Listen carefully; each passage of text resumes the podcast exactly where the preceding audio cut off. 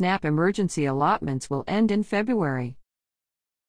The Virginia Department of Social Services, VDSS, will release the final issuance of Emergency Allotment Benefits to Supplemental Nutrition Assistance Program, SNAP, households in February, in accordance with the requirements of the Consolidated Appropriations Act, 2023.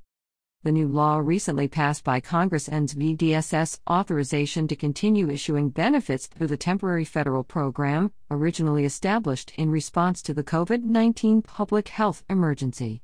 The last issuance of benefits will be automatically loaded onto SNAP customers' electronic benefits transfer (EBT) cards on February 16.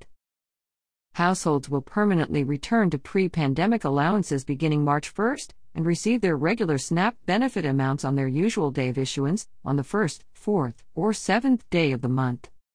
To support Virginians during this transition, VDSS has created a dedicated web page for information and resources.